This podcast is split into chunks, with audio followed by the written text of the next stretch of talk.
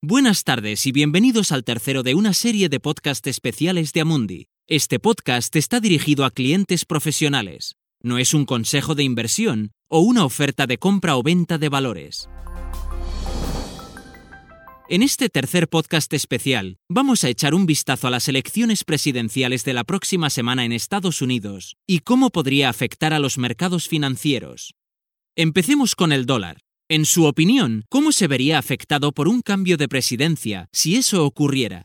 Probablemente menos de lo que uno podría pensar. El dólar ha estado en una senda de debilitamiento este año, en gran parte debido a dos razones, ambas relacionadas con la pandemia. La primera es que la pandemia ha inducido una fuerte recesión en la economía de los Estados Unidos. Eso a su vez desencadenó la segunda razón, la Reserva Federal recortando los tipos de interés al máximo para tratar de estimular la economía. El enorme gasto fiscal, también destinado a impulsar la recuperación económica, podría ampliar el déficit de gasto del país, lo que proporciona otra razón para ser pesimista con el dólar, sea quien sea el que gane.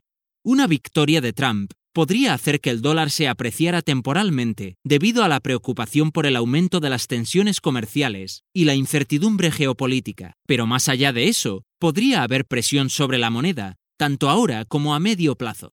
Pero ¿qué pasa si los tipos aumentan a medida que la inflación aumenta? ¿Qué oportunidades podría presentar eso? El nuevo punto de vista estratégico de la Reserva Federal parece ser muy optimista en cuanto a la inflación y solo es probable que actúe si se mantiene por encima del 2% y se prepara una recuperación económica de la pandemia. Esas condiciones parecen improbables hasta 2023 y quizás hasta 2024. En este momento, la Reserva Federal parece estar más preocupada por mantener la economía en marcha que por los saltos de la inflación y el tamaño del déficit general. Pero eso podría cambiar. Podría, en efecto. Si el crecimiento y la inflación se recuperan más de lo esperado, la Reserva Federal podría dejar que las fuerzas del mercado desempeñen su papel. Podríamos entonces ver un aumento en los rendimientos de los tesoros a largo plazo, con un aumento de la curva de rendimiento. Esto, a su vez, podría conducir a una volatilidad potencial en los mercados de valores. Volvamos a las elecciones de la próxima semana. ¿Cuál es el mejor partido para los rendimientos del mercado de valores? La historia nos cuenta que el liderazgo del partido en el despacho oval tiene poco impacto a largo plazo en los rendimientos del mercado, pero podríamos ver una volatilidad a corto plazo en época de elecciones, especialmente si es una carrera a corta distancia que Donald Trump podría disputar en los tribunales. Podrían pasar varias semanas antes de que se confirme el ganador, por lo que existe la posibilidad de una fuerte caída desde los niveles actuales. Pero los dos candidatos tienen puntos de vista muy diferentes sobre la política económica. ¿Cómo podría eso afectar a los sectores clave? Según el ganador, creemos que ciertos sectores del mercado pueden responder de manera diferente cuando analizamos las políticas económicas de ambos candidatos. Los sectores de la tecnología, la defensa, las finanzas y la energía del carbono podrían beneficiarse bajo una administración de Trump, mientras que los sectores relacionados con la energía renovable y la infraestructura podrían beneficiarse bajo una administración de Biden. También tienen puntos de vista muy diferentes sobre el ESG, ¿no es así? Durante el gobierno del presidente Trump ha habido un retroceso en las políticas favorables al ESG, con un retroceso de las regulaciones y la flexibilización de la supervisión ambiental. Esto podría continuar si es reelegido. Con respecto al cambio climático, el último debate presidencial del jueves pasado vio a Trump preguntar a Biden si cerraría la industria petrolera, a lo que Biden respondió sí, lo haría. La respuesta de Biden tiene el potencial de molestar a la industria petrolera de Estados Unidos y podría convertirse en un factor no solo en la carrera presidencial nacional, sino en las carreras locales, en los estados productores de petróleo de Alaska, Ohio, Nuevo México, Pensilvania y Texas.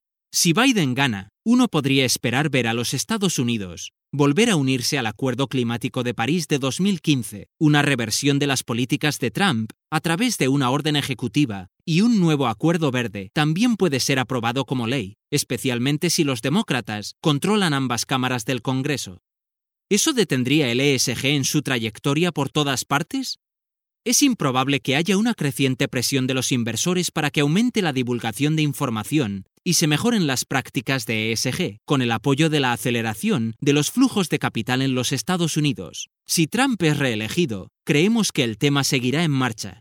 Independientemente del resultado final, esta podría ser una de las elecciones más disputadas de nuestro tiempo. Gracias por escuchar este podcast especial de Amundi. Volveremos con la actualización semanal del mercado el próximo martes. Este material se proporciona solo a clientes profesionales, incluidos los intermediarios financieros, y no está destinado al público. Este material es solo para fines informativos, no es una recomendación, análisis financiero o asesoramiento, y no constituye una solicitud, invitación u oferta de compra o venta de cualquier seguridad o servicios. Este documento es publicado por Amundi y a menos que se indique lo contrario, todas las opiniones expresadas son las de Amundi en la fecha de publicación.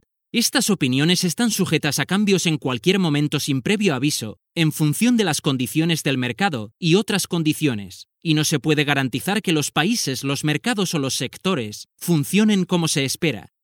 Amundi no acepta ninguna responsabilidad, ya sea directa o indirecta, que pueda surgir del uso de la información contenida en este material. Amundi no puede ser considerado responsable de ninguna decisión o inversión realizada sobre la base de la información contenida en este material.